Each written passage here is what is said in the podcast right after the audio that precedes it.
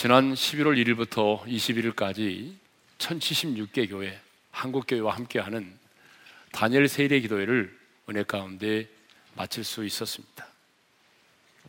우리는 21일 동안 매일매일 세우신 강사님들을 통해서 귀한 말씀과 간증을 들었습니다. 그런데 간증을 하시는 분들을 보게 되면 간증을 하시는 강사님은 여러분이셨지만 그 간증의 내용에는 놀랍게도 일정한 패턴이 있었다는 사실입니다. 예를 들면 하나님과는 상관이 없는 자로 살았습니다. 아니 교회는 다녔지만 하나님을 인격적으로 만나지 못하고 종교인으로 오랫동안 신앙생활을 해왔습니다. 아니 어떤 분은 예수를 믿는 자들을 그토록 바울처럼 핍박하고 비난하고 조롱하는 삶을 살았습니다. 아주 세상 가운데서 방탕한 삶을 살았습니다. 그런데 어느 날 다양한 방법으로 하나님을 인격적으로 만나게 되었습니다. 주님을 만남으로 하나님의 사랑을 알게 되었습니다. 하나님의 자녀가 됐습니다. 주님을 만남으로 인생이 변했습니다. 세상이 달라져 보였습니다. 참된 평안도 누리고 세상에 줄 수 없는 기쁨도 누리고 참된 자유를 누렸습니다.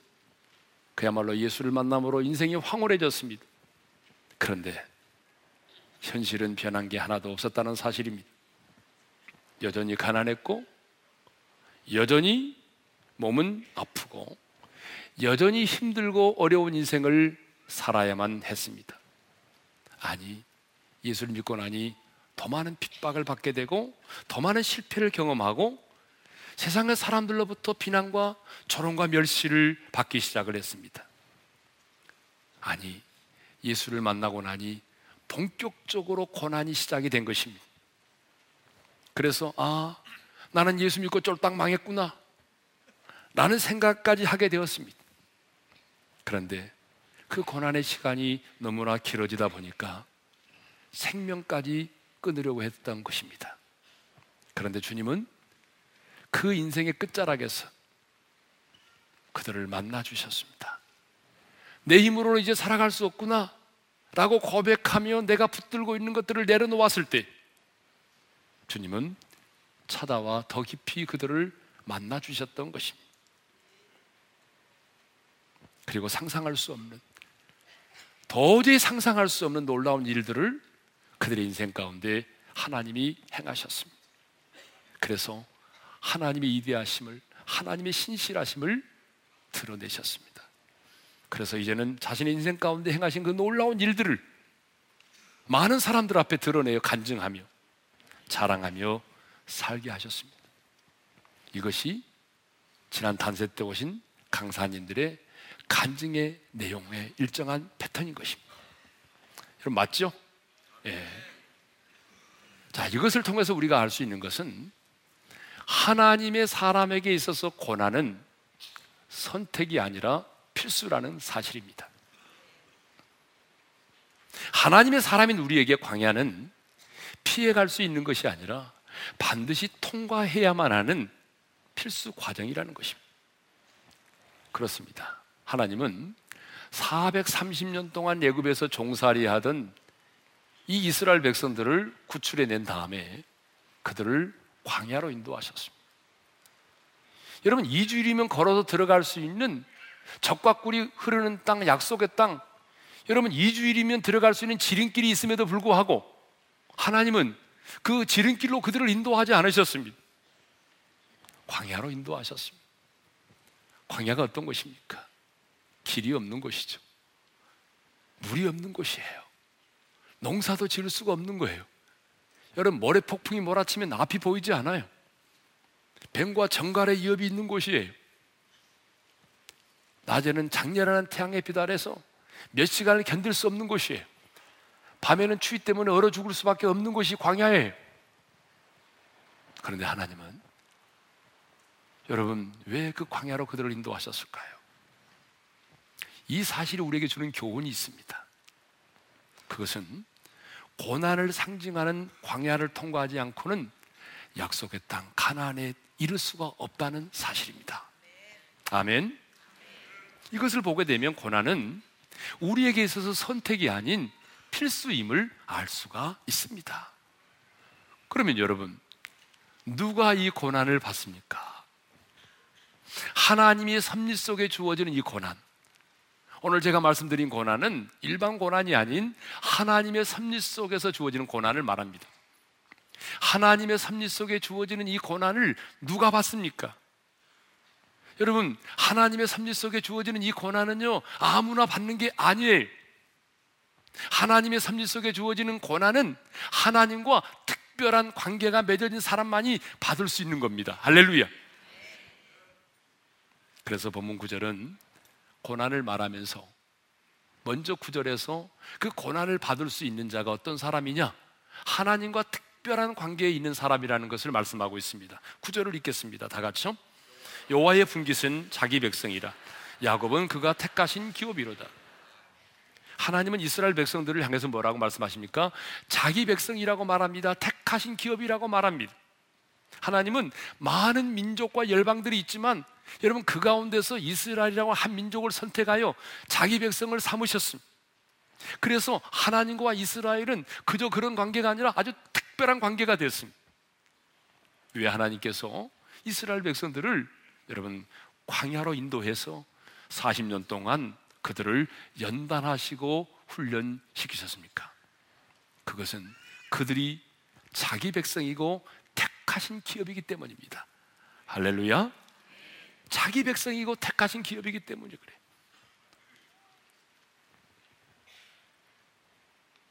자기 백성, 자기 택하신 기업이기 때문에 그렇습니다. 누가 하나님의 섭리 속에 주어지는 고난을 받습니까? 아무나 받는 게 아니란 말이에요. 하나님의 섭리 속에 주어지는 고난은 누구나 아무나 받는 게 아니에요. 하나님과 특별한 관계가 맺어진 사람만이 이 영광스러운 고난을 받는 것입니다. 그렇다면 과거 이스라엘 백성들만이 하나님께로부터 택하심을 받아 하나님의 백성이 되었습니까? 아니죠. 오늘 이 시대를 살아가는 저와 여러분도 하나님께로부터 택하심을 받아 하나님의 백성이 된 것입니다. 그래서 예배소서 1장 4절에 이런 말씀이 있어요. 다 같이 읽겠습니다. 시작. 곧 창세전에 그리스도 안에서 우리를 택하사 우리로 사랑 안에서 그 앞에 거룩하고 흠이 없게 하시려고 하나님은 창세전에 저와 여러분을 아셨습니다. 그리스도 안에서 우리를 선택하셨습니다. 그리고 우리를 택하여 부르셨습니다. 그래서 우리로 하여금 이제 우리를 부르신 다음에 의롭다 하시고 하나님을 아빠, 아버지라고 부르게 하셨습니다. 하나님과 특별한 관계가 맺어졌어요. 그래서 우리를 구원하신 하나님은 우리가 거듭나자마자 하나님의 자녀가 되자마자 곧바로 우리를 천국으로 인도하지 않습니다. 여러분, 하나님이 여러분을 거듭나자마자 하나님의 자녀가 되자마자 여러분들을 천국으로 인도하시면 좋겠어요? 아멘을 한 번도 안 하시잖아요, 지금. 예. 하나님은 저와 여러분이 거듭나고 하나님의 자녀가 되는 순간, 그래, 됐다. 이제 하나님의 나라에 가서 살자. 그리고 우리를 천국으로 부르시는 것이 아니라 우리를 광야의 인생길을 걷게 하시는 것입니다. 이 광야를 통과하게 하시는 것입니다. 무슨 얘기죠? 우리의 인생 가운데 하나님의 사람으로서 받아야 될 고난이 있다는 거예요. 그러므로 여러분, 하나님의 사람인 저와 여러분은 이 땅을 살아가면서 고난을 받을 때 당황하지 않기를 바랍니다. 하나님의 섭리로 인하여 고난이 주어질 때 여러분 낙심하지 않기를 바랍니다. 옆 사람과 인사합시다. 당황하지 맙시다. 예. 또옆 뒷사람에게 인사할까요? 낙심하지 맙시다. 하나님의 섭리 속에 고난이 주어질 때 여러분 당황하지 말고 낙심하지 말아야 돼. 광야의 인생길을 통과할 때 아, 내가 하나님의 택하심을 입어 하나님의 자녀가 되었기 때문에 하나님께서 이 영광스러운 광야의 길로 나를 인도하셨구나. 이 영광스러운 고난이 시작이 되었구나. 라고 생각을 하셔야 됩니다. 왜냐하면 이 광야의 인생길은 아무나 걸을 수 있는 게 아니기 때문에 그래요. 광야의 인생길을 걷는 것은 하나님과 특별한 관계에 있는 사람만이 걸을 수 있습니다. 여러분 보세요. 뒤따라오는 애굽의 군대도 함께 광야의 길을 걸을 수 있었나요? 아니잖아요. 이스라엘 백성들은 홍해를 건너서 여러분 광야의 길을 통과했지만 광야의 인생길을 걸었지만 뒤따라오는 이스라엘을 치기 위해서 뒤따라왔던 예굽의 군대들은 여러분 그 홍해에 수장되고 말았잖아요. 그들은 예굽을 걸을 수가 없어서 광야를 거닐 수가 없었어요. 여러분 생각해 보십시다. 사도 바울이 사도 바울이 가는 곳곳마다 유대인들로 인해서 미움을 받고 박해를 받고 예? 가진 핍박을 받았습니다. 그가 예수를 믿어 하나님의 자녀가 되었기 때문에 그런 고난과 핍박을 받은 것입니다. 사도 바울이 여러분 율법의 사람으로 남아 있고 유대인으로 남아 있었다고 한다면 왜 그런 가는 곳곳마다 그렇게 많은 미움과 박해를 받았겠습니까? 예수 믿고 하나님의 자녀가 되었기 때문이죠. 그러므로 하나님의 섭리 속에 주어지는 고난은 아무나 받는 것이 아니라 하나님과 특별한 관계에 있는 사람만이 받을 수 있는 영광스러운 특권임을 믿으시기 바랍니다. 그런데 고난을 좋아하는 사람은 한 사람도 없습니다. 여러분, 이 세상에 고난을 좋아하는 사람이 있을까요? 왜 사람들이 이렇게 열심히 공부하고 열심히 일을 합니까? 그 이유는 고난이 없는 인생을 살고 싶어서입니다. 좀 더 편하고 좀 더 안전한 삶을 살고 싶어서입니다. 물론 우리 교회 와서 간증을 했던 다니엘 김과 같은 청년은 대학에 들어가기 전에 이런 기도를 드렸다고 하지 않습니까? 나는 편하게 살다가 하나님을 잊어버리는 인생을 살고 싶지 않습니다. 내 인생의 한계를 경험할 수 있는 것으로 나를 보내요. 하나님만을 의지하며 살게 하소서. 여러분 이 기도를 몇 살 때 드린지 아세요? 고등학교 졸업하고 나서 드렸어요. 대학에 들어가기 전에 일본에서 고등학교 졸업하고 대학에 들어가기 전에 하나님 제가 편하게 살다가 하나님을 잊어버리는 인생이 될까 두렵습니다. 그러니 내 인생의 한계를 경험할 수 있는 곳으로 나를 보내서 정말 절대적으로 하나님만을 의지하며 살게 해 주십시오. 이 기도를 고등학교 졸업한 다음에 했다니까. 근데 여러분, 하나님은 이런 기도를 너무 잘 들으신다는 걸 아셔야 돼요. 하나님은 이 기도를 들으셨어요. 그래서 다니엘 김을 어디로 인도했냐면 미국에 있는 육군 사관학교로 보냈어요. 여러분 미국에 있는 육군 사관학교 들어가서 인종 차별 때문에 새벽마다 잠도 자지 못하고 엄청난 고통을 당해야 했습니다. 정말 인간의 한계를 경험할 수 있을 만큼 그런 고난과 고통을 당했던 것입니다. 다니엘 김과 같은 청년이 가끔 있지만 대부분의 사람들은 고난을 싫어합니다. 왜냐하면 고난은 누구에게나 힘들고 어렵기 때문입니다. 그런데 성경은 고난을 유익이라고 말씀하고 있습니다. 시편 119편 71절을 읽겠습니다. 다 같이요. 고난 당한 것이 내게 유익이라 이로 말미암아 내가 주의 윤례들을 배우게 되겠나이다. 고난 당한 것이 뭐라고요? 유익이라고 말씀하고 있습니다. 왜 이 시편 기자는 고난 당한 것이 내게 유익이라고 말합니까? 그 고난을 통해서 주의 윤례, 주의 진리의 말씀들을 배우게 깨닫게 되었기 때문에 그렇습니다. 이제 오늘 본문을 통해서 왜 고난이 하나님의 사람인 우리에게 유익이 되는지 그 두 가지를 생각해 보도록 하겠습니다. 왜 고난이 우리에게 유익인가? 첫째로, 고난은 하나님을 인격적으로 깊이 만날 수 있게 하기 때문에 그렇습니다. 왜 고난이 유익이라고요? 하나님을 만나기 때문에. 자, 오늘 보면 10절 상반절을 다 같이 읽겠습니다. 시작. 여호와께서 그를 황무지에서 짐승이 부르지는 광야에서 만나시고 따라서 합시다. 만나시고. 근데 하나님이 어디에서 만나신다고 말씀하십니까? 자기 백성을 어디에서 만나신다고요? 황무지에서 짐승이 부르지는 광야에서 만나신다고 말씀하고 있습니다. 여러분, 황무지가 뭐예요? 사전을 찾아보게 되면 손을 대어 거두지 않고 내버려 두어도 거친 땅을 황무지라고 말합니다. 광야는 뭐죠? 사람이 살 수 없는 메마른 곳이에요. 그런데 어떤 광야죠? 짐승이 부르짖는 광야라고 말씀하고 있습니다. 짐승이 부르짖는다는 말은 두려움이 있는 곳을 말하는 거예요. 그런데 하나님이 자기 백성을 어디서 만나신다고 말씀합니까? 바로 황무지에서. 하나님이 자기 백성을 어디에서 만나신다고 말씀합니까? 짐승이 부르짖는 광야에서. 자, 평범한 인생을 살다가 살아계신 하나님을 만난 사람도 가끔은 있습니다. 많지는 않아요. 그렇죠? 평탄하게 인생을 살다가 평범한 인생을 살다가 평탄한 인생을 살다가 주님을 만난 사람도 가끔은 있습니다.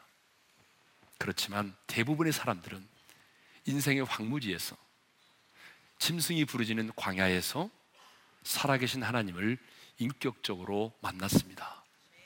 여러분 성경에 나오는 야곱을 보십시오. 그가 언제 주님을 만났습니까? 아버지의 품 안에 있을 때, 아버지의 품 안에서 평안하게 평탄하게 거할 때 주님을 만났습니까? 아닙니다. 형 에서의 낯을 피하여 도망을 치다가 광야에서 주님을 만났습니다. 칠흑같이 어두운 밤, 차가운 돌을 베개 삼고 누워 잠이 누워 누워 있었습니다. 멀리서 보니까 야수들의 울부짖음 소리가 들려옵니다. 너무나 무섭습니다. 캄캄한 광야에. 야, 나는 이제 도망자로 이 광야에서 죽는구나. 라고 생각했던 그 순간에 하나님은 야곱을 찾아와 만나 주셨습니다. 이사야 선지자도 여러분 평범한 인생의 대낮에 주님을 만난 것이 아니라 절망의 밤에 여호와 하나님을 만났습니다. 이번 단열 기도에 오셔서 간증했던 분들을 보십시오. 여러분 언제 그들이 살아계신 하나님을 인격적으로 만났습니까? 고난 가운데서입니다. 정성자 권사님도 아들의 아픔과 죽음이라는 고난을 통해서 하나님을 만났습니다. 천영호 장로님도 아내와의 이별, 죽음을 목전에 둔 아내와의 질병, 가난이라는 고통을 통해서 살아계신 하나님을 만났습니다. 사울처럼 하나님을 핍박하는 일에 앞장섰던 그 김진규 감독 역시 공황장애라는 고난을 통해서 살아계신 하나님을 만났습니다. 신내림 국까지 받아서 귀신을 보는 등 영적 세계를 경험했던 박예농 목사도 처절한 고난 가운데서 살아계신 하나님을 만난 것입니다. 그러므로 우리도 고난을 만났을 때 내가 광야의 인생길에 있을 때 살아계신 하나님을 만나야 될 줄로 믿습니다. 이사야 선지자는 그래서 이사야 55장 6절에서 이렇게 우리에게 말씀하고 있습니다. 다 같이요. 너희는 여호와를 만날 만한 때에 찾으라 가까이 계실 때 그를 부르라. 여러분 우리가 인생을 살다 보게 되면 하나님을 만날 만한 때가 있다는 거예요. 하나님을 가까이서 만날 만한 때가 있다는 거예요. 그때가 언제죠? 내가 항무지에 있을 때입니다. 그때가 언제죠? 짐승이 부르짖는 광야에 있을 때입니다. 그래서 C.S. 루이스는 이렇게 말했어요. 우리가 쾌락 속에 있을 때에 하나님은 다가와 내게 속삭이신다. 그러나 고통 속에 있을 때에 하나님은 다가와 내게 큰 소리로 고함을 치신다. 여러분 그렇습니다. 우리 인간은요 잘 되거나 건강할 때 세상 양락에 빠져 있을 때는요 하나님이 아무리 말씀하셔도 하나님의 음성이 들리지 않습니다. 그런데 언제 하나님의 음성이 들려옵니까? 내가 인생의 밤을 만났을 때, 인생의 풍랑을 만났을 때, 인생의 고난을 만나서 고통 속에 있을 때에 여러분 이전에 들려오지 못했던 하나님의 음성이 들려옵니다.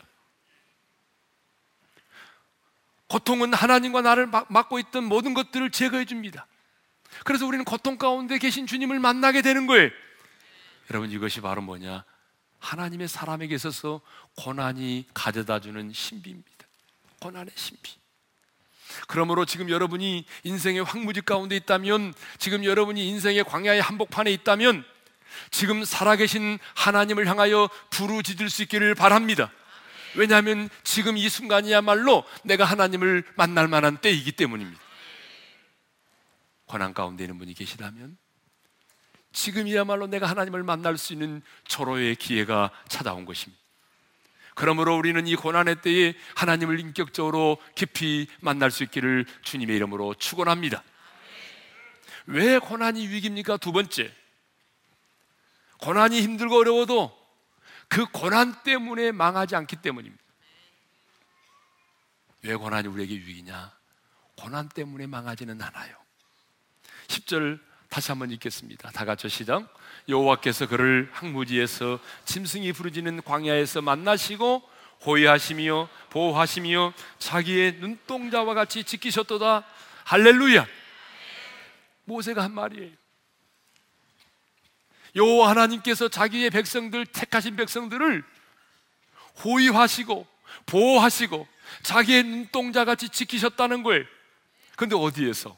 황무지에서. 어디에서? 짐승이 부르짖는 광야에서 하나님이 자기 백성을 호위하시고 보호하시고 자기의 눈동자처럼 지키셨다는 거예요. 어떤 학자들은 그러더라고요. 여기 말하고 있는 황무지는 이스라엘 백성들의 시간으로 본다면 예굽에서 430년 동안 바로의 아래서 시달리던 그 기간을 말하는 것이고 여기 나오는 광야는 출애굽한 이후에 광야의 40년 인생길을 말한다. 뭐 그렇게도 해석이 가능하죠. 근데 하나님은 430년 동안 예굽에서 포로 생활하면서 바로의 앞지 아래서 시달리고 있는 그 기간에도 하나님은 그들을 호유하시고 지키시고 눈동자처럼 보호하셨다는 거예요.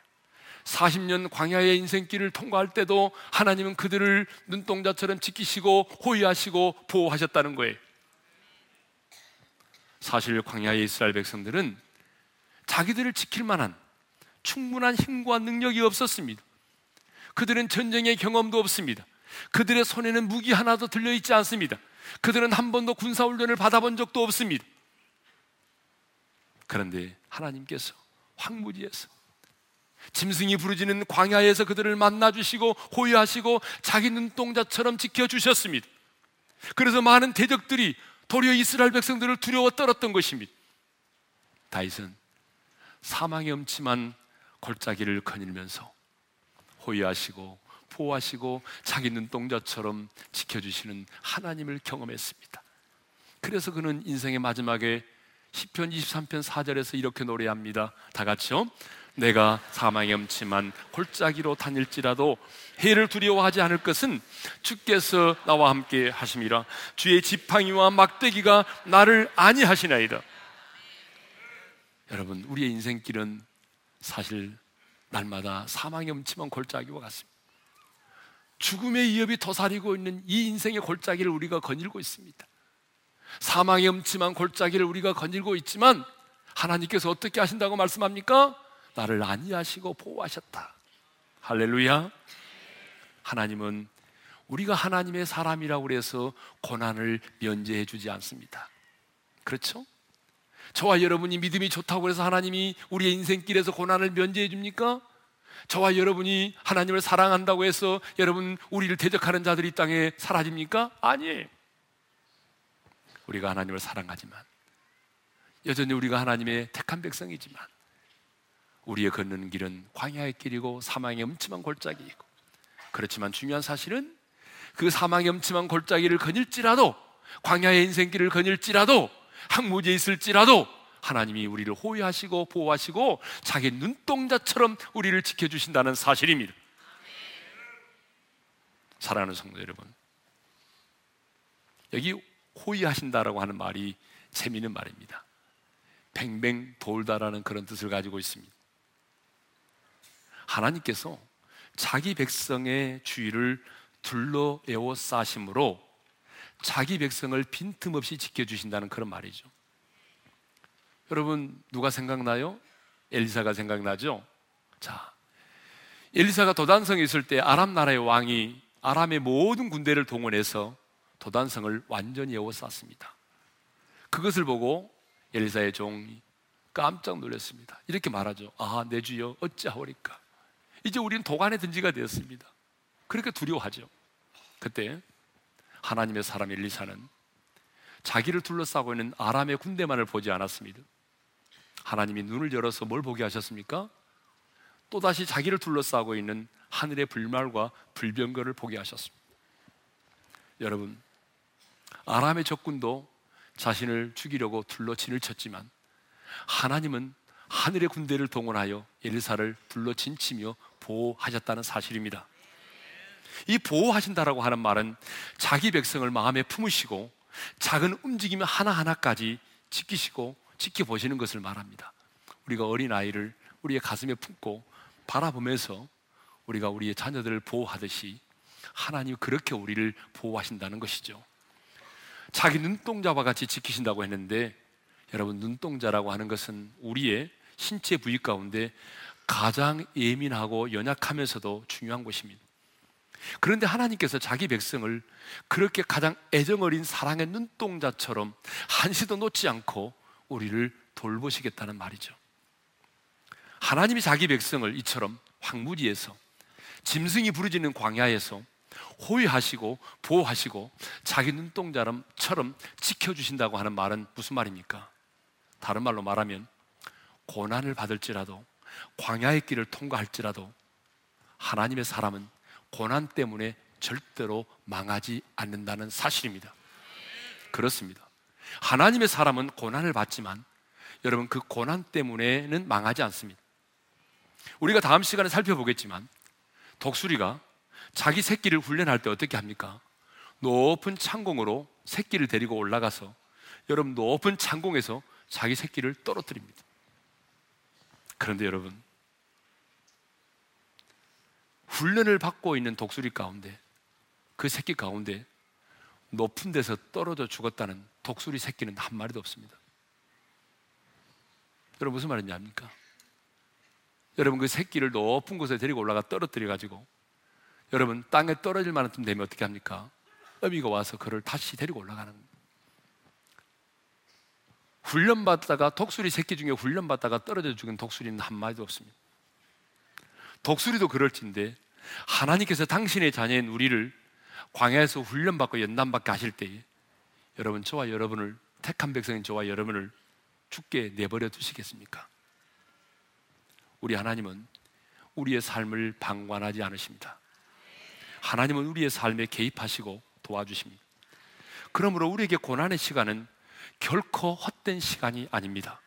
의미 없는 세월이 아닙니다. 여러분 제가 몇 번 예화를 든 것 같은데 아프리카에 있는 사람들이 어떤 어, 강을 건너고 할 때 물결이 너무나 세니까 그 물결에 의해서 강을 건널 수가 없을 때 그들은 자기 몸무게만한 돌을 품에 안고 그 물을 건넌다고 하잖아요. 왜요? 그 돌의 무게 때문에 그 물결에 흘러가지 않기 때문이죠. 여러분 돌이라고 하는 것은 굉장한 우리에게 고난을 가져다 주지만 그 돌의 무게 때문에 그 물결이 휩쓸려 내려가지 않는 것처럼 우리가 이 세상을 살아가면서 하나님 주시는 그 고난 때문에 세상을 이길 강력한 힘을 얻게 되는 것입니다. 대나무와 죽순을 보십시오. 대나무와 죽순엔 차이가 있습니다. 대나무는 마디가 있습니다. 그러나 죽순은 마디가 없어요. 여러분, 대나무는 이 마디가 있기 때문에, 마디 마디가 있기 때문에 광야의 바람이 불어도 쓰러지지 않고 견딜 수 있는 것입니다. 그러나 축수는 마디가 없기 때문에 빨리 자라지만 여러분 바람을 이길 수가 없는 것이죠. 그런데 여러분 이 대나무에 마디가 생길 때마다 이 마디가 생길 때는요 고통스럽고 힘이 든다고 합니다. 여러분 우리 인생도 마찬가지입니다. 인생을 살다 보게 되면 어떤 사람은 죽순처럼 마디가 없이 평탄하게 인생을 이렇게 성장하는 사람이 있습니다.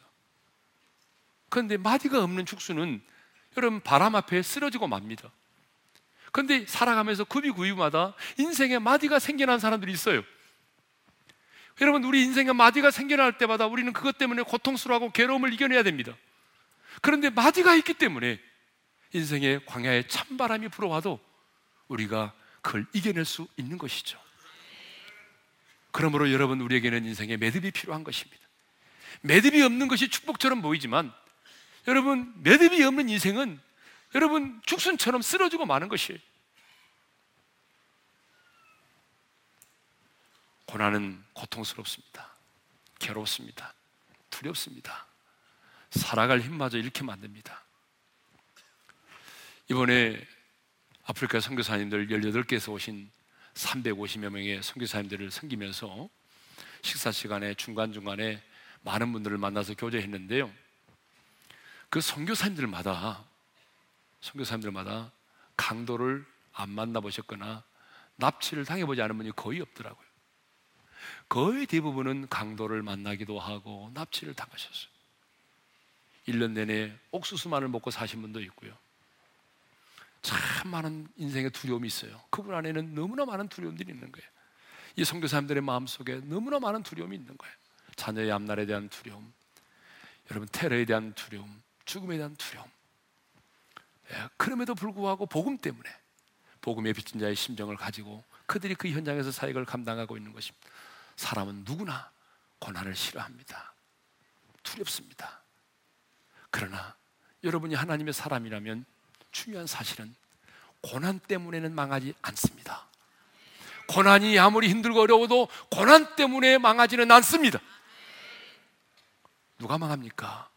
고난이 왔을 때 그 고난에 대한 걱정과 고난에 대한 두려움과 그 고난에 대한 절망 때문에 망한 것이지 여러분 그 고난 때문에 망한 사람은 없습니다.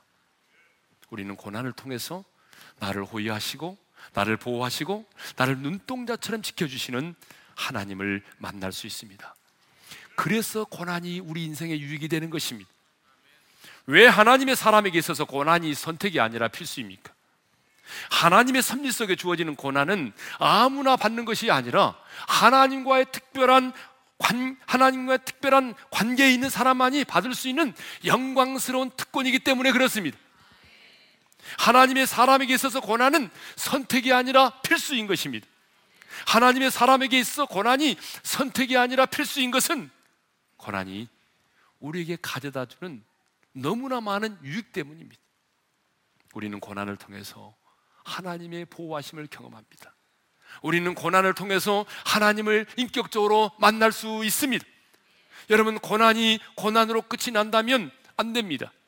그런데 가끔 보게 되면 고난이 고난으로 끝을 맺는 사람들이 있습니다.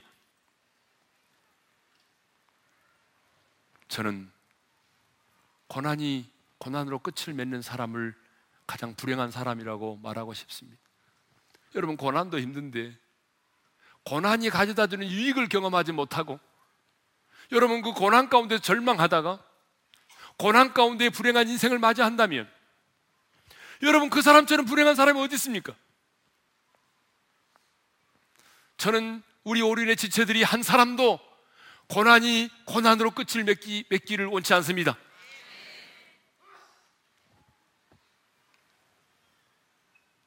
여러분 이스라엘 백성들을 보세요. 고난 때문에 망한 사람은 한 사람도 없습니다. 고난은 유익이에요. 어떤 유익이죠? 하나님을 만날 수 있는 유익입니다. 그래서 여러분들이 고난이 왔다면 그 고난 가운데서 하나님을 만날 수 있기를 바랍니다. 만일 여러분이 이 고난 가운데서 살아계신 하나님을 만나지 못한다면 광야의 인생길에서 하나님을 만나지 못한다면 여러분 언제 하나님을 만나시렵니까?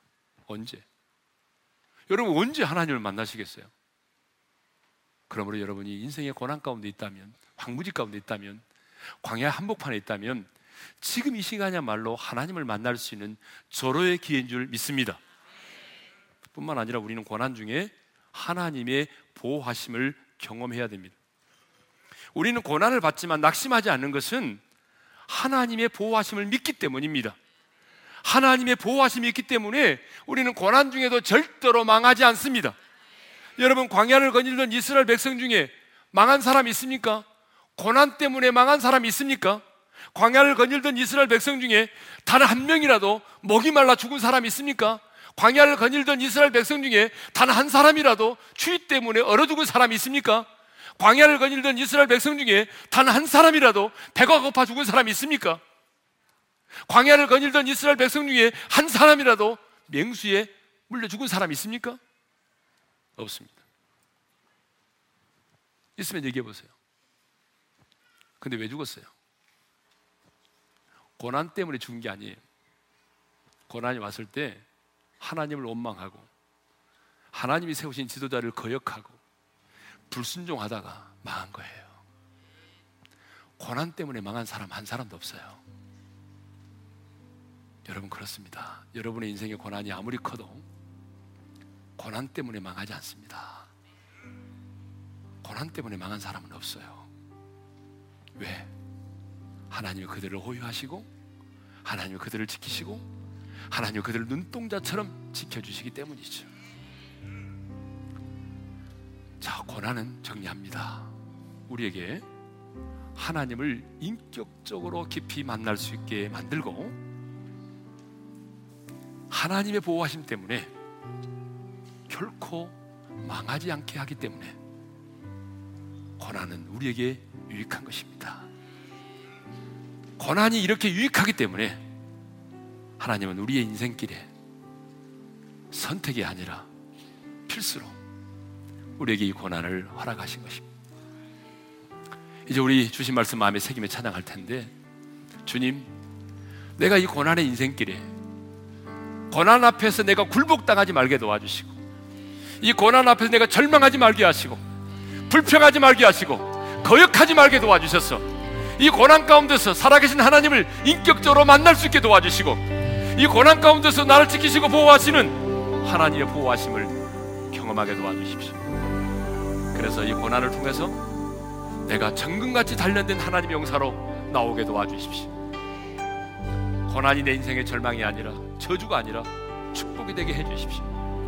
이런 믿음의 고백으로 우리 다 같이 찬양을 드리며 나가겠습니다. 생명의 길난 주님과 함께 상한 마음을 들이며 주님 앞에 나아가리 의로움이 되신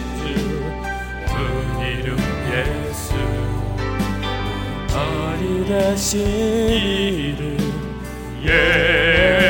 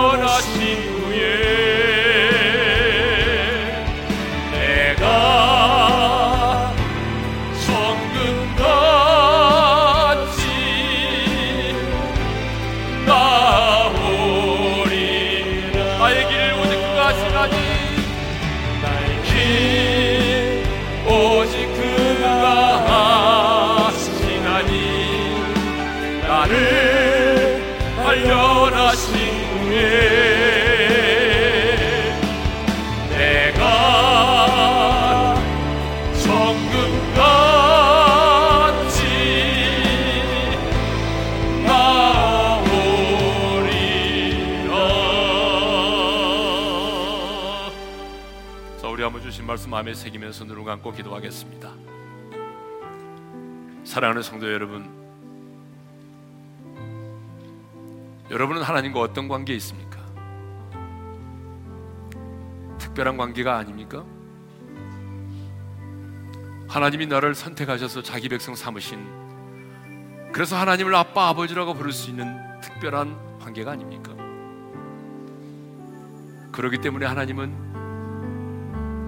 지름길이 있음에도 불구하고 우리를 광야로 인도하시는 것입니다. 광야는 누구에게나 힘들고 어렵습니다. 고통스럽습니다. 그러나 광야는 우리가 하나님을 만날 수 있는 곳입니다. 하나님은 오늘 우리에게 말씀하십니다. 자기 백성 택한 내 백성을 내가 황무지에서 짐승이 부르짖는 광야에서 그를 만나신다고 말씀하십니다. 광야는 하나님을 만나는 곳입니다. 광야는 하나님의 음성이 들려오는 곳입니다.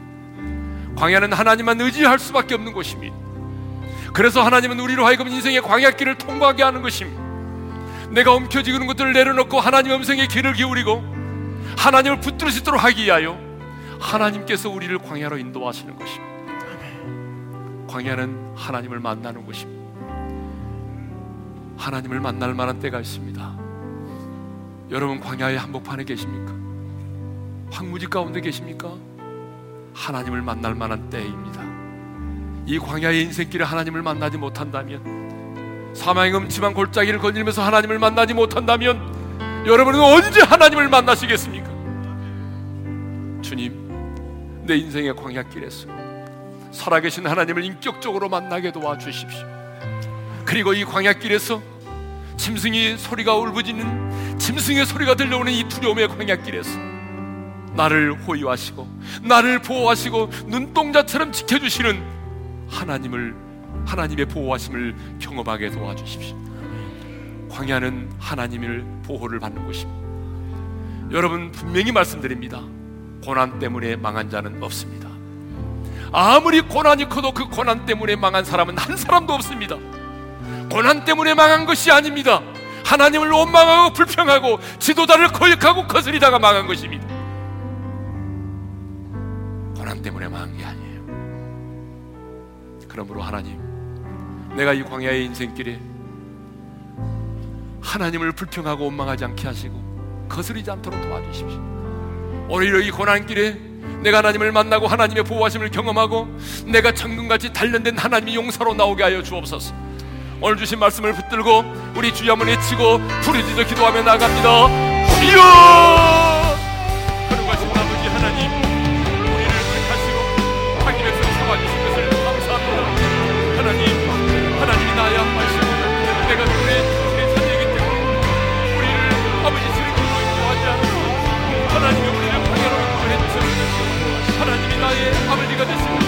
하나님이 내 인생의 부탁해 하시고 내가 모든 것들을 내려놓을 수 있도록 그래 주심을 감사드립니다 이 아버지 하나님 살아가는 주여 선생님이 하나님의 이 고난을 인도하면서 하나님의 고난 때문에 낙심하지 말게 하시고 고난 앞에 불용당하지 말게 하시고 이 고난 앞에서 불용당하지 말게 하시고 이 고난 가운데서 하나님을 만날 수 있기를 원합니다. 하나님이여 이 광야 속에서 하나님을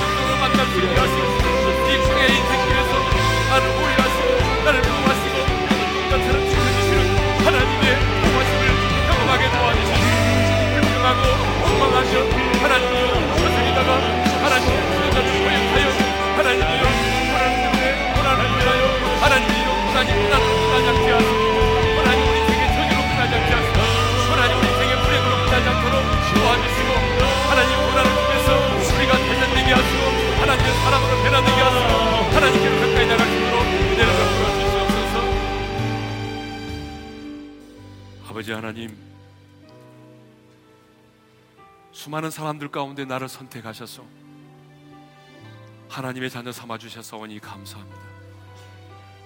인생의 지름길이 있지만 우리를 광야로 인도해 주셔서 그 광야길에서 하나님을 인격적으로 깊이 만날 수 있도록 은혜 주심을 감사합니다.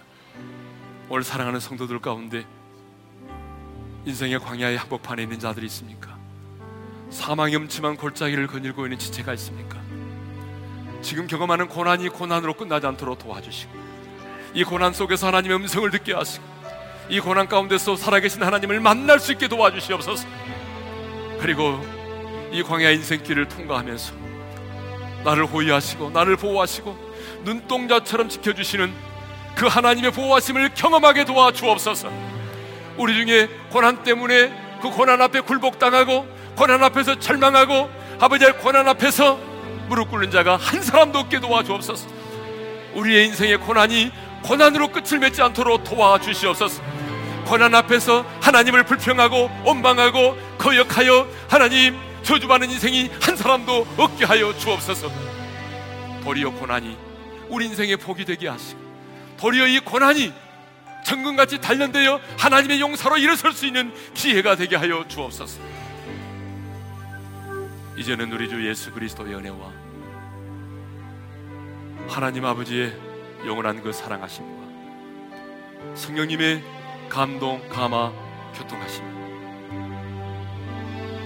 광야의 한복판에 있을지라도 낙심하지 않고 절망하지 않고 곳에서 하나님을 만나고 하나님의 보호하심을 경험하기를 원하여 그래서 고난이 저주가 아니라 고난이 유익됨을 경험하며 살기를 원하는 모든 지체들 위해 이제로부터 영원토록 함께 하시기를 축원하옵나이다. 아멘.